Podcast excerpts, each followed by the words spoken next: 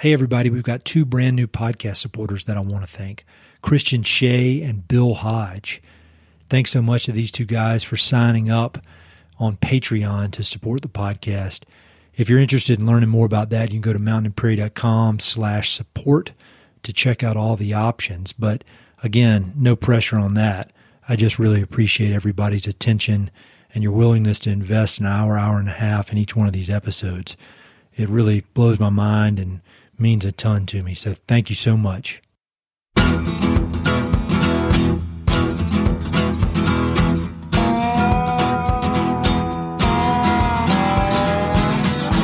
Hey, this is Ed Roberson, and this is the Mountain and Prairie Podcast, where I introduce you to some of the innovative individuals who are shaping the future of the American West. I meet most of these people through my work in land conservation or through my hobbies and interests that revolve around spending time up high in the mountains. My guests include ranchers, writers, entrepreneurs, conservationists, athletes, artists, adventurers, pretty much anyone who's doing important work, has an interesting story, and loves the American West. My guest today is David Gessner. If you're a regular Mountain and Prairie listener, then you're surely familiar with David and his work. He's written several of my all time favorite books, most notably All the Wild That Remains, Edward Abbey, Wallace Stegner, and the American West. He was also a past guest on this podcast almost exactly a year ago, a conversation that continues to receive excellent feedback and ranks as one of my most downloaded episodes. Between his writing, teaching, chairing the creative writing department at University of North Carolina at Wilmington, and his role as a committed family man, David is a busy guy, so I greatly appreciate his sitting down to record a second episode. We caught up during his annual trip to Colorado and covered a wide range of fascinating topics, all presented with his signature style of deeply considered insightfulness, balanced with a hilarious sense of humor. We chatted about his ongoing work on his new book about public lands and Theodore Roosevelt, as well as a recent research trip in which he flew in a Cessna from Colorado to northwest Montana and many places in between. We discussed his thoughts on Theodore Roosevelt and how his opinions of the man have evolved throughout this book project. David shares more insights into his writing process and how endurance and team sports have helped build his discipline and work ethic as an author. We spend a good amount of time discussing his book Ultimate Glory, digging into the mindset that allowed David to pursue the sport of ultimate frisbee as well as writing with laser focused obsession. We finish up by chatting about some of the best books he's read in the past year, as well as one relatively unknown author that everyone who loves the West should read. This episode will obviously be of great interest to people who love the West, but I highly recommend it to anyone who's focused on a creative pursuit writing, painting, poetry, sculpture, you name it. Thanks to his decades of daily grinding and obsession, David is a shining example of the discipline and commitment required to be a professional artist, and he's damn good at explaining it in a way that really makes sense. If you haven't already, check out my first conversation with David as well. There's a link in the episode notes. But right now, enjoy this enlightening and hilarious conversation with David Gessner.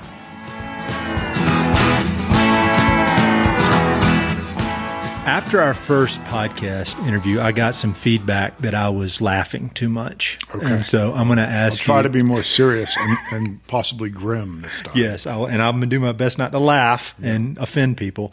Um, but we're here in Boulder, and since we last spoke, I read Ultimate Glory, which gave me a lot more insight into into you and your background. And I was thinking maybe we could start out just by talking about Boulder and what it meant to you when you moved to this area during such a formative period in your life, and why you keep coming back.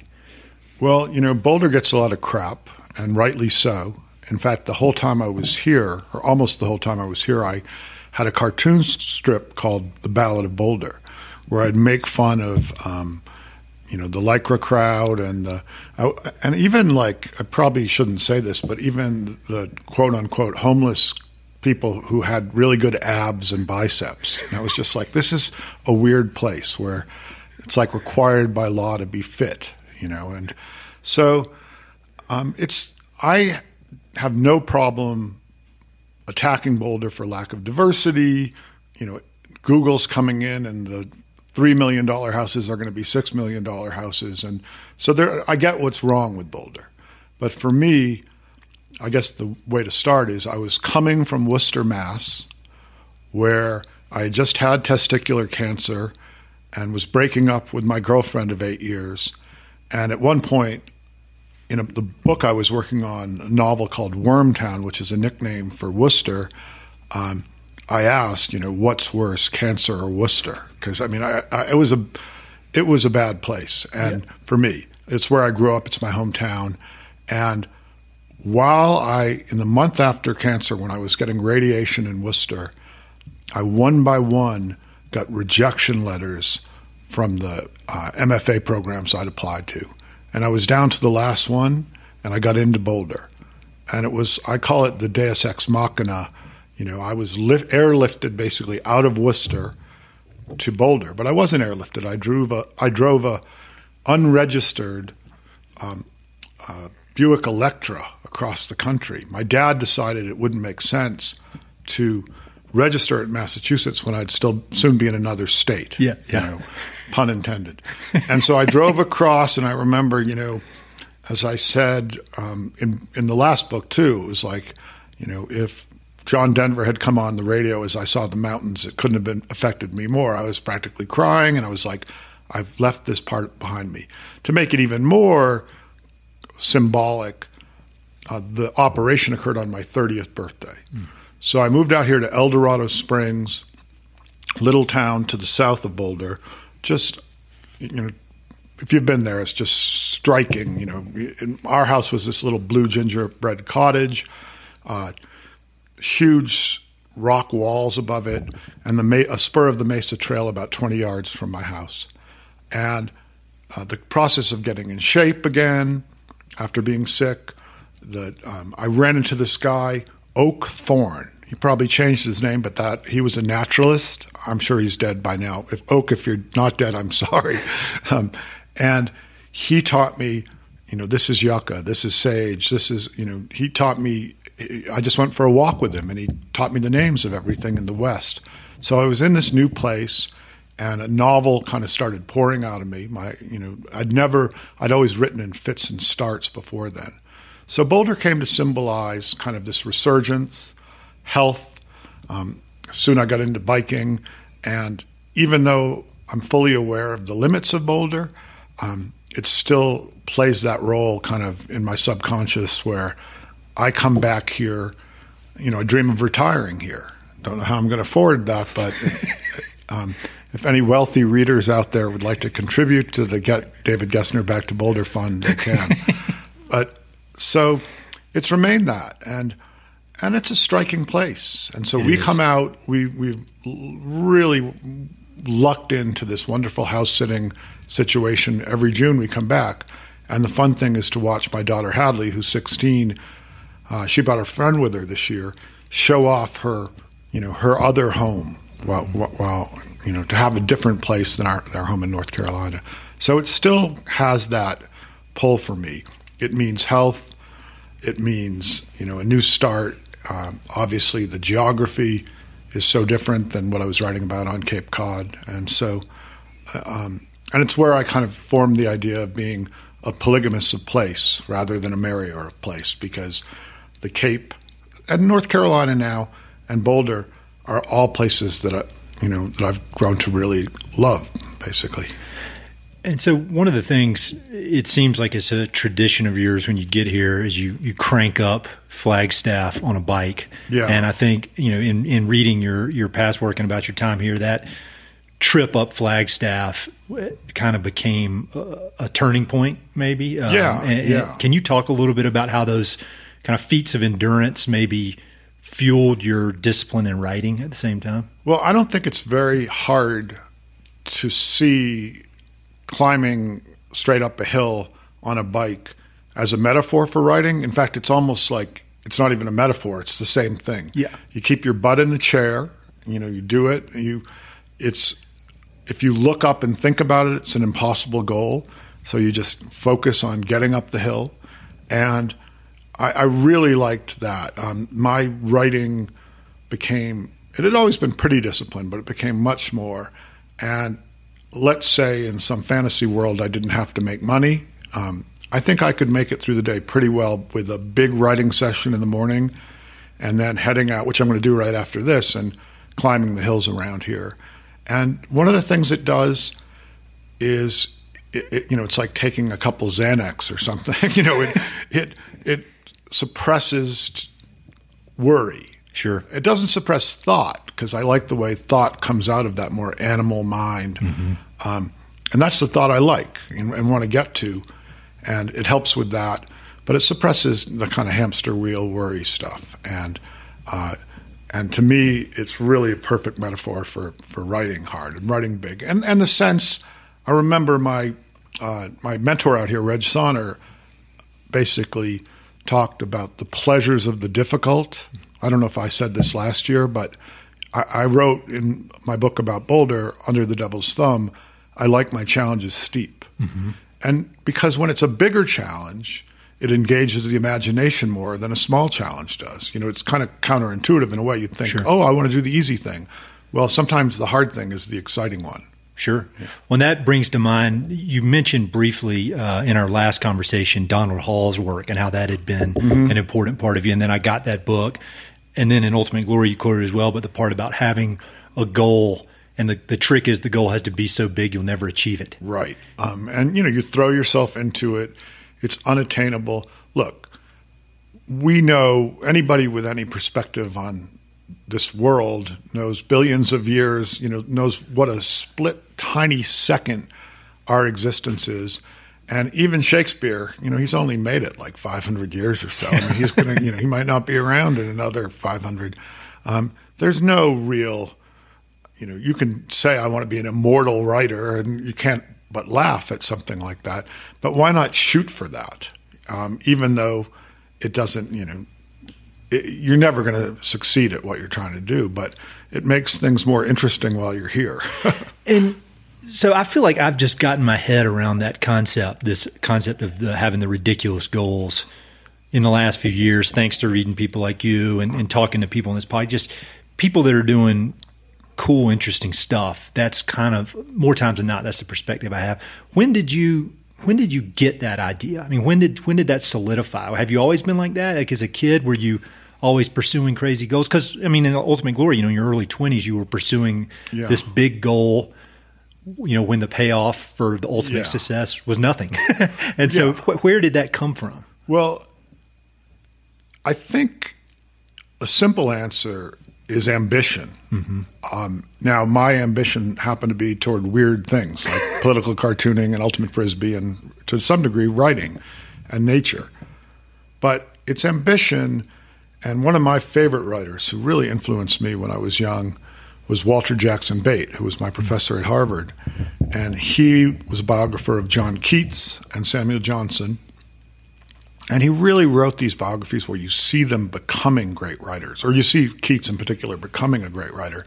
And it's a very athletic kind of description. Like he calls Keats's first poem, Endymion, this big, long, bad poem, a gymnastic feat. So he, he did I talk about this last time? I don't want to repeat. Myself. I don't know. I don't yeah. think so. Oh. So he talks about how Keats, as a you know, Keats has this incredibly small window he starts writing when he's 21 and is dead by 27 or 26, um, maybe 28. Um, but anyway, uh, he writes. He, some instinct in him knows that momentum is the key thing, um, and he writes Endymion, this big bad poem, and he kind of does it like a hack writer. He pushes through it, uh-huh. but the benefits come later. Um, there's a great William James quote, which Bate quotes, which is, "You learn to skate in the summer." There's a lag time when you do these things. Yep.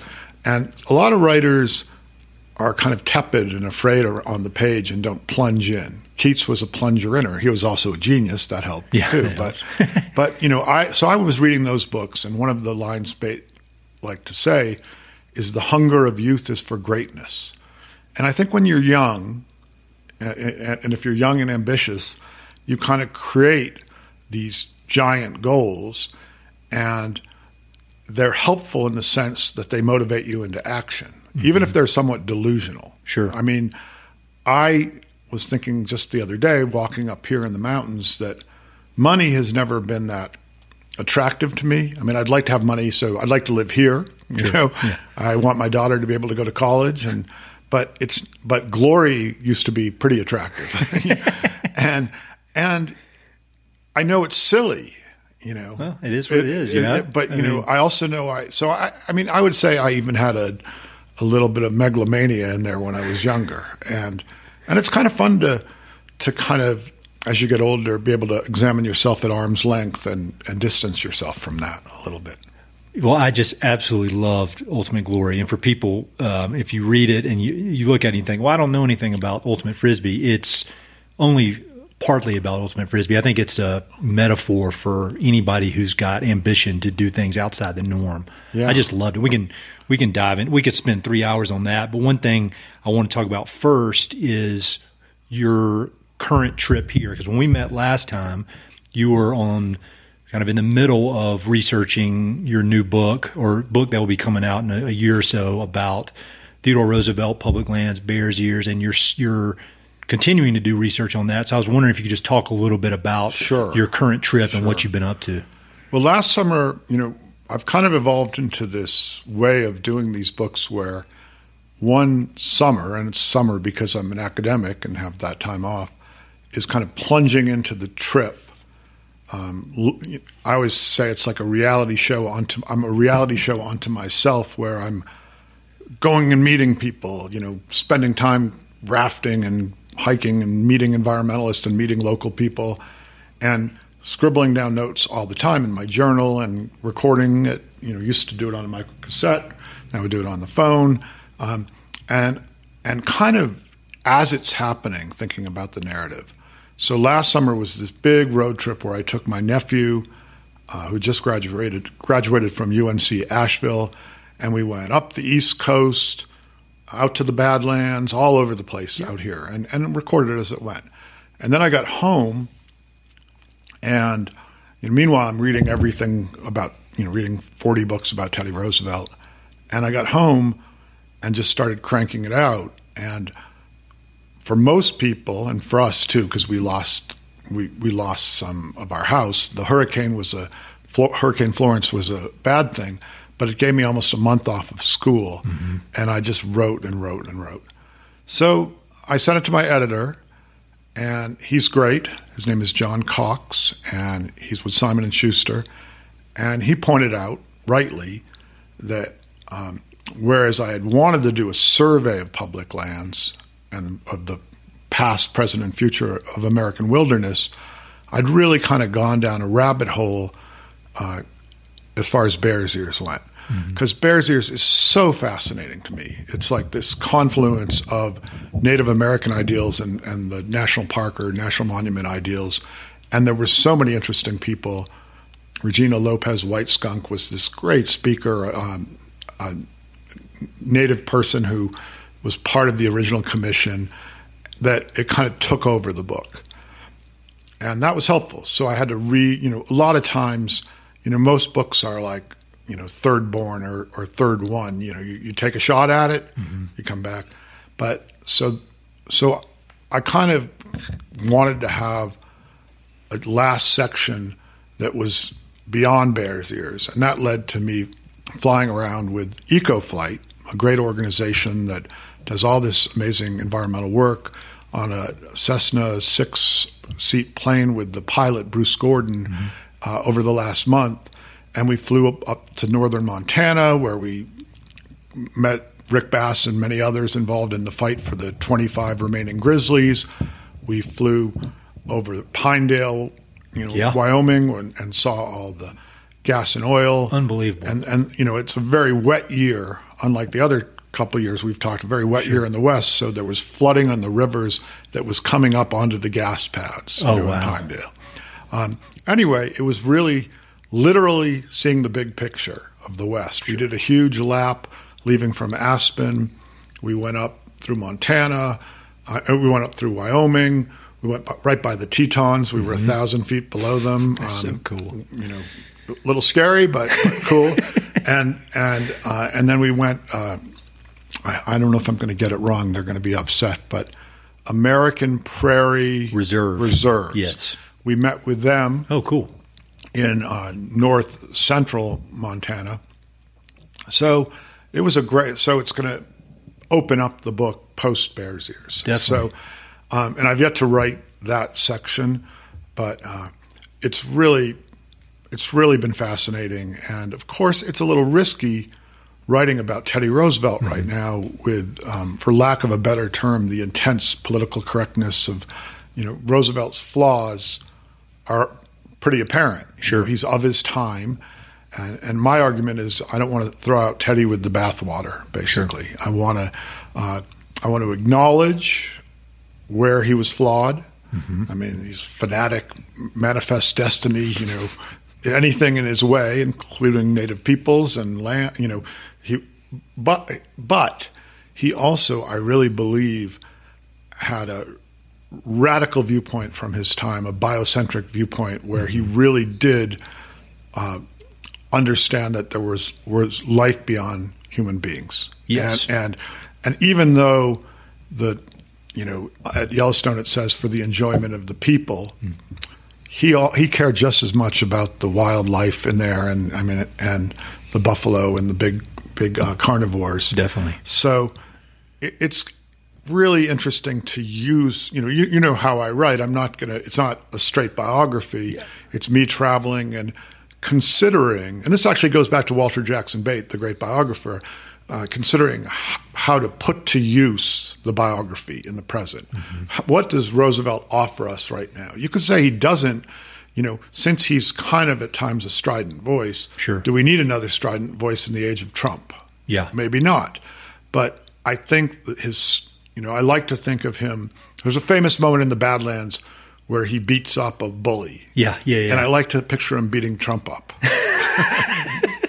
so, uh, you know, so like, how do we use that now? And and part of it is some of it we can't use.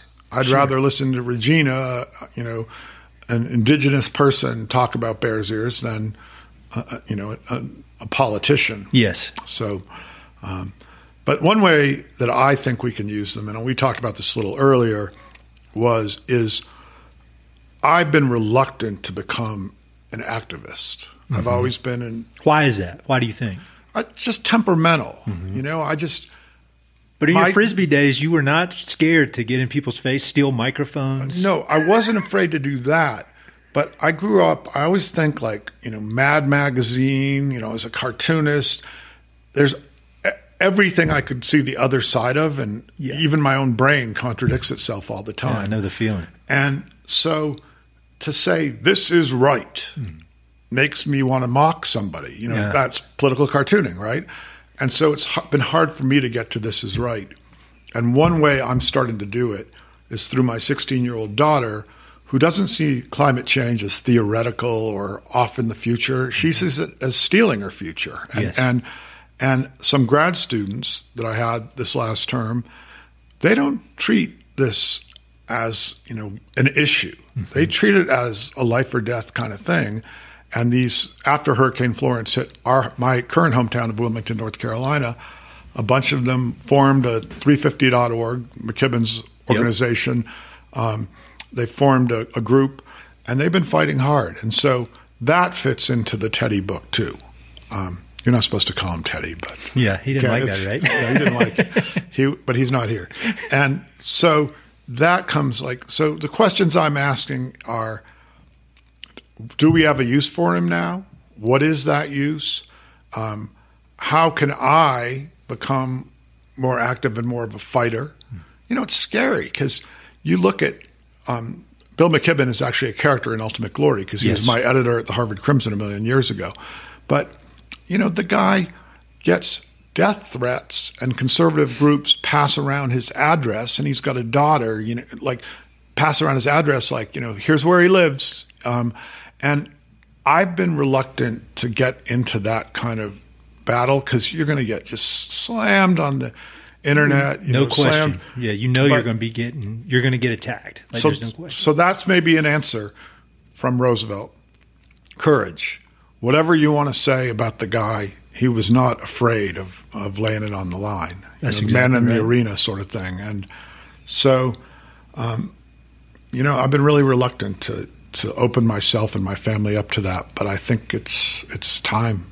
You know, it's too urgent at this point. Yeah, I mean, I, th- I think I, I, had a guy on the podcast a while back um, named Auden Schendler, and you ought to meet. I don't know if you know him, but he's the head of sustainability at Aspen Skiing Company, and he's a really big climate change uh, advocate. Or and he, you know, he, he talked about the the fight involved in it, and just the the need to build up thick skin. Yeah, but, I mean, he understands that it's it's kind of it's very, very, very important. Yeah. More important than anything. Yeah. Um, so thinking about TR and what you've learned about him, what, what is the, do you have any different perspective on him than you did when you started this project? Is there, is there anything that has changed in your overall idea about the man from, from than you had when you started the project? I'd say the things that have surprised me is what a good friend he was. Mm-hmm. You know, I I had uh, a couple people point that out to me. Um, I mean, in a way, Owen Wister and TR probably did more to create the cowboy myth than anybody, and uh, he stayed friends with Wister forever. He um, he wrote letters to his friends. I mean, I don't know where the hell he found the time to do this on top of running the world, and you know, um, so that's I guess that surprised me. Um, I have yet to kind of resolve what I think is one of the most interesting paradoxes, which is this is a guy. Um, to return to my my uh, Colorado mentor, Reg Saner, he said we humans are an elsewhere, and I wrote in the book in the draft of the book, uh, you know, Roosevelt was more elsewhere than most. I mean, he's always charging off to the next thing. He's always, you know, ideas are percolating in his head. And he's, you may know, he he was a fanatic coffee drinker. Yes. And he created Maxwell House's Good to the Last Drop. He's the one who said that. I've heard that, but I've forgotten. Yeah. yeah. And so this is a guy who really, in some ways, isn't present. Mm-hmm. And then up in Yellowstone, he spends hours just watching elk and studying them. And he spends you know, to be a bird watcher, you've got to be patient. And so I love the paradox of this guy who's so achievement oriented, obviously, and I mean, to the, um, you know, probably in a tournament of history's characters, you don't write like 40 plus books and write them while you're. I mean, we have a president who doesn't read a book, yeah. Uh, any books. None. This guy was writing books while he's president, you know, and, his, and reading a book a night. Oh, sure. You know, just so so you've got that kind of almost manic um, achievement oriented dynamo who also is pretty good at being quiet. For somebody who loves to talk, he was pretty good at being quiet too and, and observing.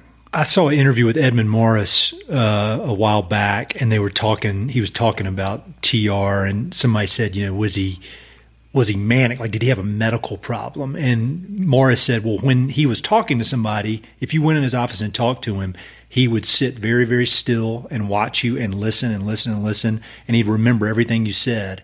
And so it was almost, it is like it's this two sides of the same coin in that he was crazy full speed, but then he could completely stop yeah, and focus. Yeah, it's yeah. almost like a, it's just this weird thing that you don't see much in humans, if ever. Yeah. And I think that um, in the book, as you know from the Edward Abbey Wallace Stegner book, All the Wild That Remains, I don't really, people call it a biography. I don't really think of it. I think that's one thread of it. And I'm very open in that book and in this book that I'm part of the book is me reading other biographies. Mm-hmm. Like I don't, I'm not Edmund Morris, and I and I I was very sad to see him that he died recently, and I write in the book about how much his book, you know, um, affected me. And I, and I think one of the things about that book, it's written in this kind of bristling, energetic, Rooseveltian tone mm-hmm. that is contagious. You read it and you're like, yeah, I got to go, you know, shoot a buffalo and then oh, write a book and yeah. know, just it, it, it's it's one of those books that's just uh, you know so full of energy. It's funny um, that Edmund wrote that book and then he also wrote a book about your your other presidential hero, Mr. Reagan. Well, I did the voices for the audiobook, and I I did Ronnie's. did you really? yeah, in, in in the audio. So yeah. people who want to learn about uh, David's history with Mr. Reagan need to read uh, read Ultimate Glory. yeah. Well, I was actually just saying I'm I am I can barely say the word. I am 58 now. Are you really? Yeah, and I have been noticing that my neck has turned into kind of a turkey wall to some degree. Stop making and, me laugh, and, please. and, and I I think that you'll, in Ultimate Glory, I talk about being a young political cartoonist, and I had two strokes of good fortune. One, my first president was Nixon, only for a little while until he resigned, but the you know the ski jump nose and the jowls, and it was very easy. And then Ford, who was really hard for a lot of people, just kind of jumped off my pen. It was like a fetal Frankenstein. I just I got him right one time, and then I just copied that one forever.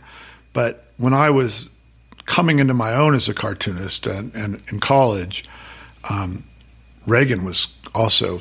I mean, I started college in '79, and he comes in Okay, in, yeah. in '80, or he's elected in '79, and he comes in in '80, and I obsessively drew Reagan. You know, I drew the pompadour and the uh, the squinty eyes and the, the jaunty smile, but most of all, I drew his neck, the, w- the folds and the waddles. I said it was like an Andean condor, like this.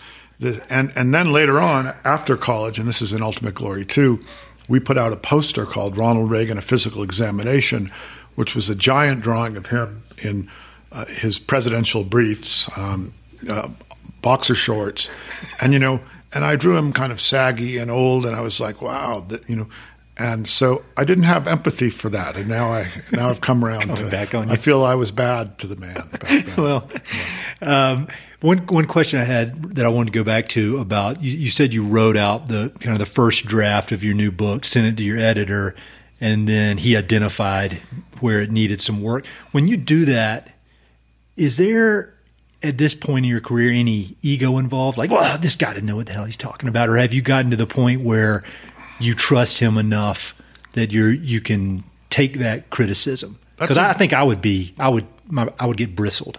That's a great question. You know, my wife is a novelist and short story writer, Nina de Gramont, and she's written eight books. So we watch each other go through this process. And I've got to say that the cliche that editors don't edit anymore is, in my experience, ridiculous. And I've worked with, you know, I've moved from house to house. I was with Norton, um, Riverhead. This one's with Simon and Schuster, and all along the way, uh, I've gotten these long, intelligent, you know, five-page editorial letters back from my editors, um, and they've changed the books. And I don't really show it to too many people before I send it to the editor. I- used to show it to Nina, and she showed me hers, and now we're just kind of like, ah, we'll send it to the editor instead. and and at first, in the early books, it was like somebody had cut my arm off or something. Oh, yeah. This is my vision. How dare you? You know, and Nina would make fun of me for it.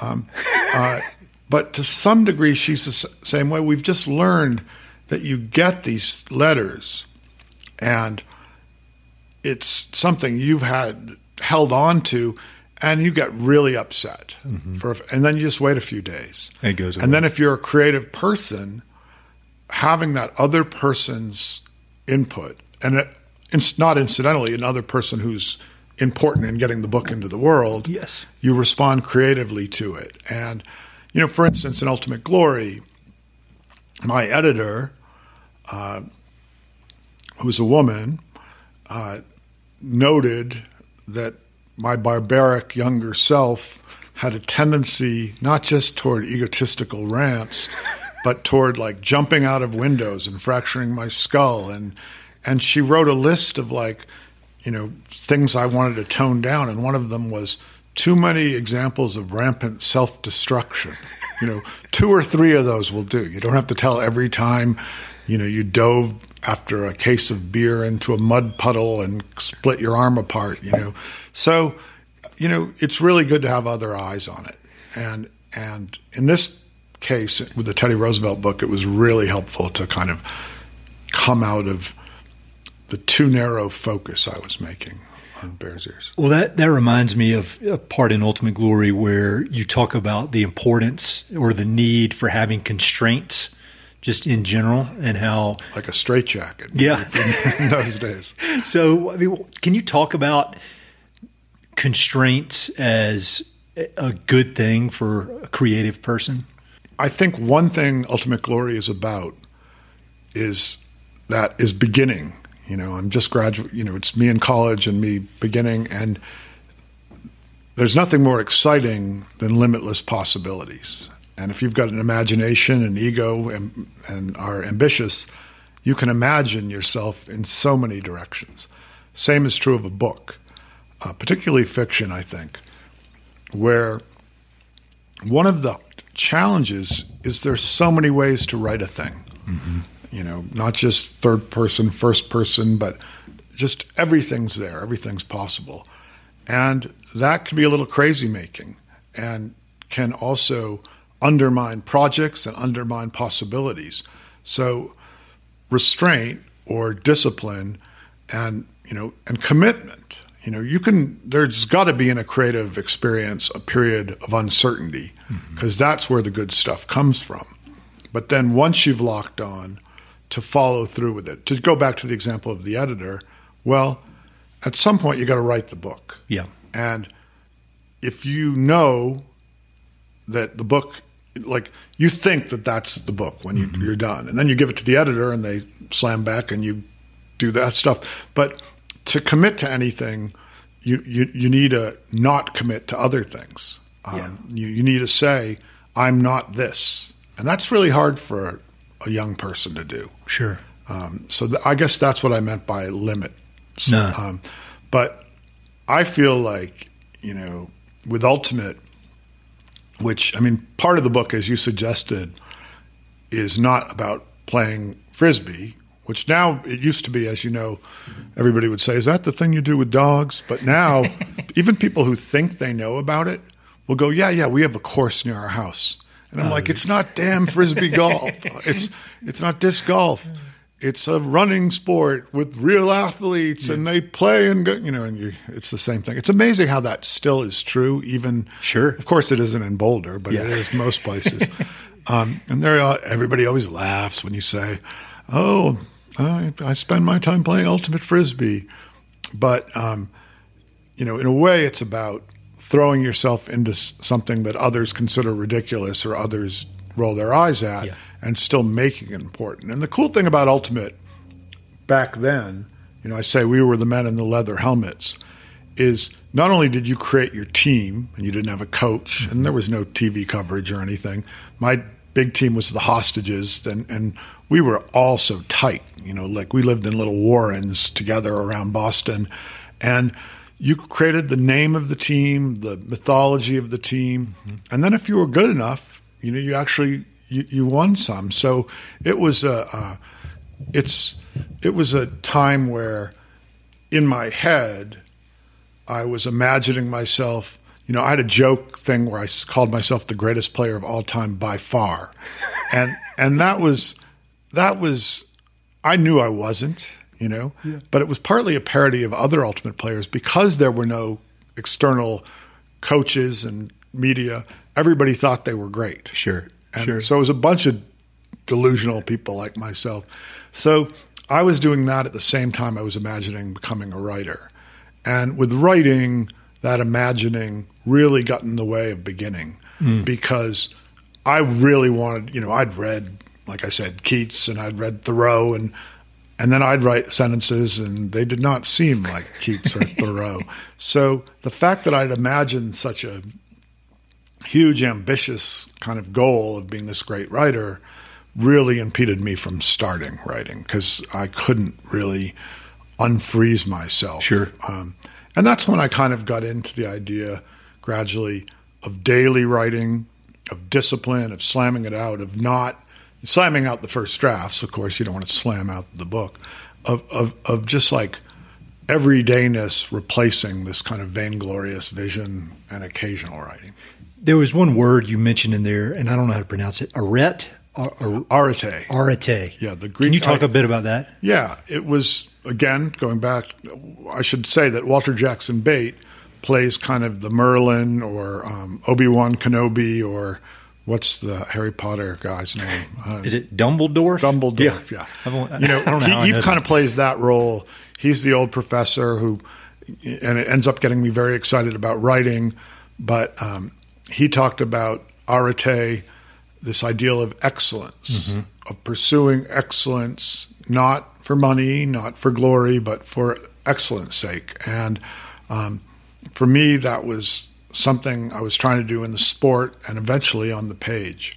And I just I just loved the idea, and it seemed a very amateur idea too, not a not to do.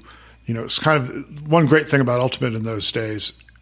There was no worry about selling out. Yeah. It was the the worst excesses of commercial sport. Um, we didn't have any of that. Sure. we were just playing, and and the tournaments would last all weekend. You'd be at some cool place like Santa Cruz, or this is how I discovered Boulder. I Oh, used yeah, to come out to yeah, the. July Fourth tournament here, and you'd play all weekend, and then you'd mill. Um, people would hang around and talk and exchange stories, and you know, often boast like African kings. You know, like boast of their feats, and and try to get other people to boast of their feats. And and I just went to the 50th reunion of Ultimate out in San Diego, and we had a mill where we played in this beach tournament, and a mill where these 50 and 60 year olds were all drinking beer and other things. And this beach cop came along, and somebody yelled beer, I yelled cop, and everybody put their beers behind their legs like they were 20s again. And I grabbed a water bottle and I stood between the cop and us and drank it, kind of a thespian performance of virtue to show the cop we were we weren't drinking or anything. And then when he went by, I said to the crowd, "That's the first sip of water I've had all day." For acting purposes.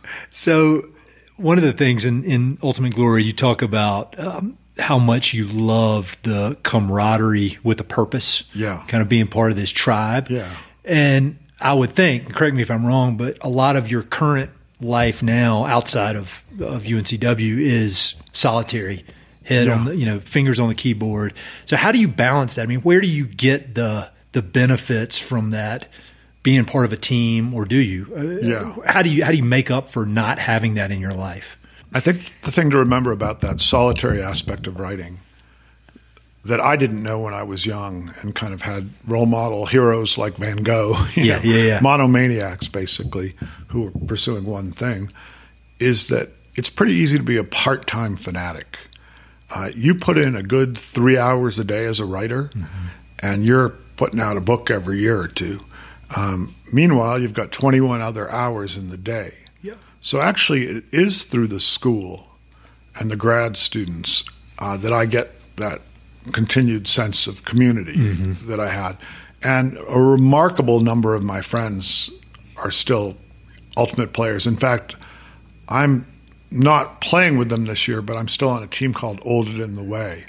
And, and two years ago, I played with them, and they, you know, they've won championships. I, I haven't played with them in a million years, but you know, we got the silver medal like a couple of years ago. Nice. So, so part of the way I still get that team feeling as being on a team. Sure. Yeah, that makes sense. So, and I, I should go back um, just for people listening who don't know anything about Ultimate and say, you know, Ultimate Frisbee um, was invented in the late 60s.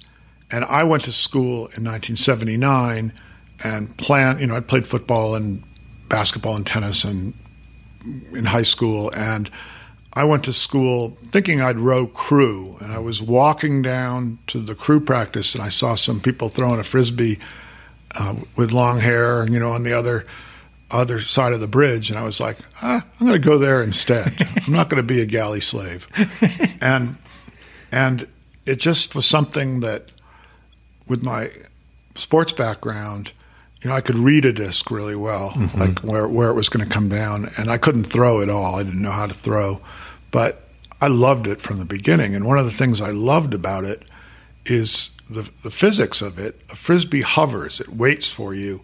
So if you're running deep, you know, it's just like football, like yeah. somebody's covering you. The disc sits there and kind of waits for you. You can dive through the air and, and grab it. You can, and, and when you go up for it, it's kind of sitting there on a plateau. I'd love to see, you know, um, I'd I'd love to see LeBron James go up for a go up for a frisbee, you know, and catch it at 11 feet. Mm-hmm. Um, and some of the athletes who are playing now, I just did a piece for Outside Magazine about a guy named Beau Kittredge. Um, his 400 time, his vertical leap, uh, all these things are comparable to pro athletes. So you've yeah. got some real. But when I was playing, like I said, we were the men in the leather helmets. We were just starting. The athleticism wasn't that great, but um, you could see the potential of the sport. And I still believe um, that if it weren't called a frisbee, which we associate with hula hoops or whatever, uh-huh. um, uh, you know, if it had been called team disc disc sport or something, yeah, just yeah. something simple, and we didn't think of a frisbee as something you throw on the beach. Just the from a physical point of view, it's spectacular, and it, and it could.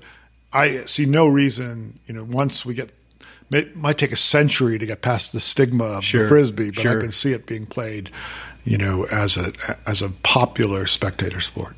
Reading your book, it made me wish that I had focused in on that because because I've always felt like in college, a commitment to sports is what was missing. Uh, it, yeah. The thing about constraints. I went from high school, I went to boarding school where every minute was structured, athletics, academics. Then you get to college and it's just a damn free for all. Yeah. And classes are optional, maybe. Right, right, right. and so I would have, it would have really, yeah. uh, I don't know, I don't need to live in the past, but it, I, I, just absolutely love that book. So one more question about kind of the mindset you, you got from ultimate, from playing ultimate and how it kind of fueled your, your writing and the discipline around writing. And when you're teaching your students, how much do you try to teach them about that mindset, the grinding, hard work, need to focus. I mean, obviously, you're teaching them technical writing skills, and one of my best friends was one of your former students, Doug Cutting. Yeah. Um, but how much of how much do you try to teach them mindset, or do you at all? I do. Um, I just taught a class called The Writing Life. And okay. We do, and we do read the Donald Hall book. Oh, great. Um, Life Work, and other books like that. You know, we read Annie Dillard's The Writing Life. We read Anne Lamott's um, Bird by Bird, and I talked to them a lot about how daily writing and daily commitment and having a regular time uh, is a game changer. Mm-hmm. You basically you go i feel like it gives you like superpowers yes like if you're a writer who writes when it's rainy and you're listening to neil young in late october and that's when you're inspired that's great. And you might have a few good sentences. But once you start doing it daily, people are like, well, how do you think of that? Or how do you, you know, I mean, I have every week I have something due, like either a magazine piece or a chapter or, and I don't worry about it during the other hours of the day because yep. I know it's automatic when I get up and stretch my back and have my coffee that the words are going to come. Sure. And I guess if I stopped long enough and maybe you know, I'm in Colorado, legally smoked pot and worried about it, I'd go, what? Wait, my whole life depends on making something out of nothing. Mm-hmm. Like, how do I know that tomorrow the sentences are going to come? Well, routine and the, you know, so you're putting something kind of weird and uncertain within something more controllable and disciplined. Mm-hmm. And then you just kind of you, you, get used to it. You habituate and that's that's what your life's like. And so i think i try to teach them to do that. And not all of them you know a lot of them are writing for the for their workshop pieces due and they're still writing it like it's a high school paper that's due the next day sort of thing. And i hope they can get beyond that. And i also think it's very curious. Um, creative writing programs have changed quite a bit in the last few years and I don't think for the better because there's a boutique element to it where just like on social media, they kind of know what they want to they they know what they want to read uh-huh. and they know what how it is and they tell you what to teach them. Yep. And it's like, well, if you don't break out of that, into, sure. I don't see how you grow. And and so that's been a little bit of a struggle recently. Also, nobody talks about ambition. Mm-hmm. They don't talk openly about it. Really? Why know, do you think that is? Uh, fear. You know, it's not cool to. I mean, not that they're trying to be cool or anything, but it's it's being vulnerable to yes. say, "Hey, I want to be really good at this thing." Well, then what if you fail at it? Mm-hmm. And so, I think, I think that workshops could stand to be revamped, and there, has got to be a a new paradigm for not the old Iowa. You know, you sit around and um, and the teacher dispenses this wise conclusion, but everybody's chipping in. Like I never liked the idea of getting feedback from 14 people. Sure. Uh, I wouldn't like that either. Yeah. Not that I'm yeah. in that world. I mean, like I'd rather get that editorial letter. Sure. From, from my yeah, one editor. A few who, very trusted people. Exactly. Yeah. Um, well, you you got to get to a bike ride here in a minute, but uh, last time we talked, we kind of ran through some quick questions at the end that I ask everybody, and we won't repeat those, but I do have kind of a variation of those. Okay. When you think about best books you've read this year, do any come to mind? I guess the last two, I'd been kind of saving them until school was over because I knew what they might do to my life. How to Change Your Mind, which is Michael Pollan's exploration of psychedelics um, it has not led me to return to my youth and do psychedelics, but it has made me think. You know, he, I, he's a couple years older than me, but it's made me think that the very things I was just extolling routine, discipline also have a downside of what he calls the default mode of being. Mm-hmm. Like, I've gotten pretty good at being in the world. Um, I write, I take care of things, I'm the chair of our department. and But with that, you're kind of staying in one part of your brain. Sure. And uh, you know, one thing Ultimate Glory is about is youthful chaos and entropy. And one thing I liked about the Michael Pollan book was it inspired me to find ways to reintroduce entropy. That doesn't mean I'm going to do LSD every day. It means um, maybe I'll go for a longer hike and you know I've been getting more in, into meditating you know, maybe I'll go back. I remember when I was young, and this is part of Ultimate Glory, I would talk about the animal mind, kind of getting more, getting away from the kind of frenetic uh, monkey mind of overthinking. Yeah. Now, I did that in some non productive ways too, like drinking and, you know, uh, but to do that through breathing and meditation and just when I'm out in nature, really trying to be there and not be tomorrow getting my class list together and things like that. Sure. So, so that's a book that I thought was very powerful. Um, and now I'm reading. I'm just finishing the Overstory. Oh, okay. Yep. Richard Powers, um, really brilliant book. And one of the things it does, which I hope I can do a little bit in the Teddy Roosevelt book, is talk about thinking beyond the self mm-hmm. and beyond the species. You know, we're so you know, everything has to be anthropocentric. Everything has to be how humans are affected, even with climate change. Yep. And that inability to think beyond into the life of trees, in, in, this book in particular, but the life of animals and mm-hmm. birds, seems to me like you know the last great prejudice that needs to be overcome. And I think he does a pretty brilliant job of of showing regular readers that because yep. it's an entertaining book too. So he kind of brings them in and then explodes this more green nice. ethic on them. Yeah, I'm excited to read that one. You're the second person to tell me I need to read it. Um, you know, there there are all these authors that are famous, uh, you know, New York Times bestsellers, maybe that have have gotten their um, their publicity on the main stage. But are there any that you've read over your life, and they could be long dead or alive, that have kind of underappreciated? Like I felt like in my world, Donald Hall was was that way. I just I wasn't familiar with his work. Mm-hmm. Obviously, he is a big deal, but it was it was new to me. Are there any that you might throw out that that kind of a mainstream audience may not have uh, keyed into yet? Well, I guess here we are in Boulder, so I would say Reg Saner, yeah, who was my professor here. He wrote brilliantly about uh, and writes brilliantly about the Southwest, a great book called The Four Cornered Falcon. And as I travel around the West, I find that uh, people haven't read him mm-hmm. as much. Uh, I just consider him an essential Western author. So he's one. And I don't think Bernard DeVoto was underappreciated in his time because he wrote for Harper's and was pretty well known.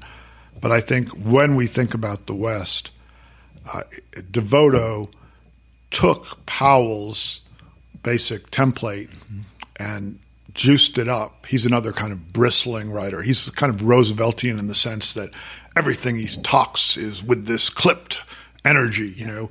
And he wrote about, he was the first one to really write powerfully about cows on public lands. Yeah, yeah. He's got yeah. a brilliant essay called The West Against Itself, which originally was in Harper's, which lays out the whole, you know, issue with public lands. Uh, he, you know, he, he said that when these public land rebels, which we think of as new, you know, that uh, they've been doing that for, you know, 100 years, sure. and that their basic um, program was get out and give us money. so, you know, the kind of socialist aspect sure. of, of public land. So he wrote brilliantly about this stuff and about water in the West and drought and the reality of the West versus the myth of the West. And you know, Stegner kind of took it from him uh-huh. and learned. I'm not took it from him. Stegner grew up with sure, that, sure. that reality, but he, he was Stegner's mentor. So he's somebody who historically, I think, deserves a kind of higher place, especially in the Western hierarchy. I read a book. I got an advanced copy of a book called This Land by Ketcham, mm-hmm. and he he references him a lot.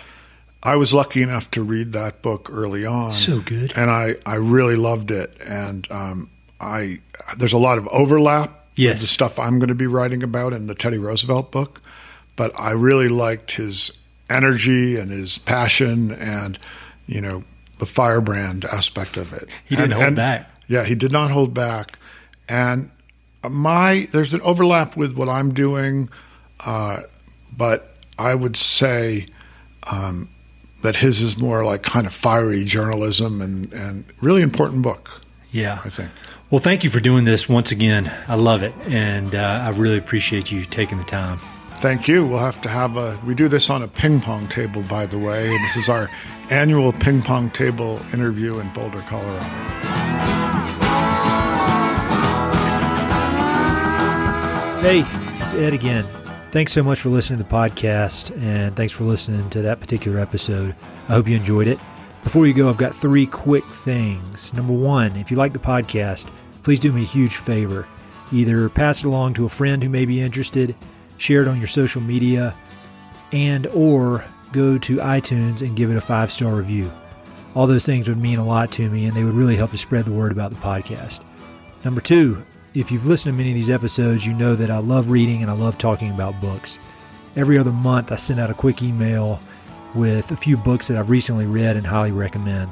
The subjects are varied, but they're pretty much all nonfiction with an emphasis on history, biographies, adventure narratives, and topics related to the American West. There are no sales pitches for ranches, no spam, no other kind of nonsense, just books. So if you'd like to sign up for the list, head to Mountain and Prairie slash reading, or just go to Mountain and Prairie and there's a massive tab at the top that says book recommendations. Click on it. There are a ton of good books that I've read. Some of the old email lists are on there. Uh, you can go crazy. There are a lot of books. And finally, if you know anyone I should interview for the podcast, please don't hesitate to reach out and let me know. All my contact info is at mountainandprairie.com, and I'm on all the social media stuff Facebook, Twitter, Instagram, blah, blah, blah. So feel free to reach out. I'd love to have some recommendations and suggestions of interesting people I should meet. All right, that's it. Thanks for listening. Talk to you soon.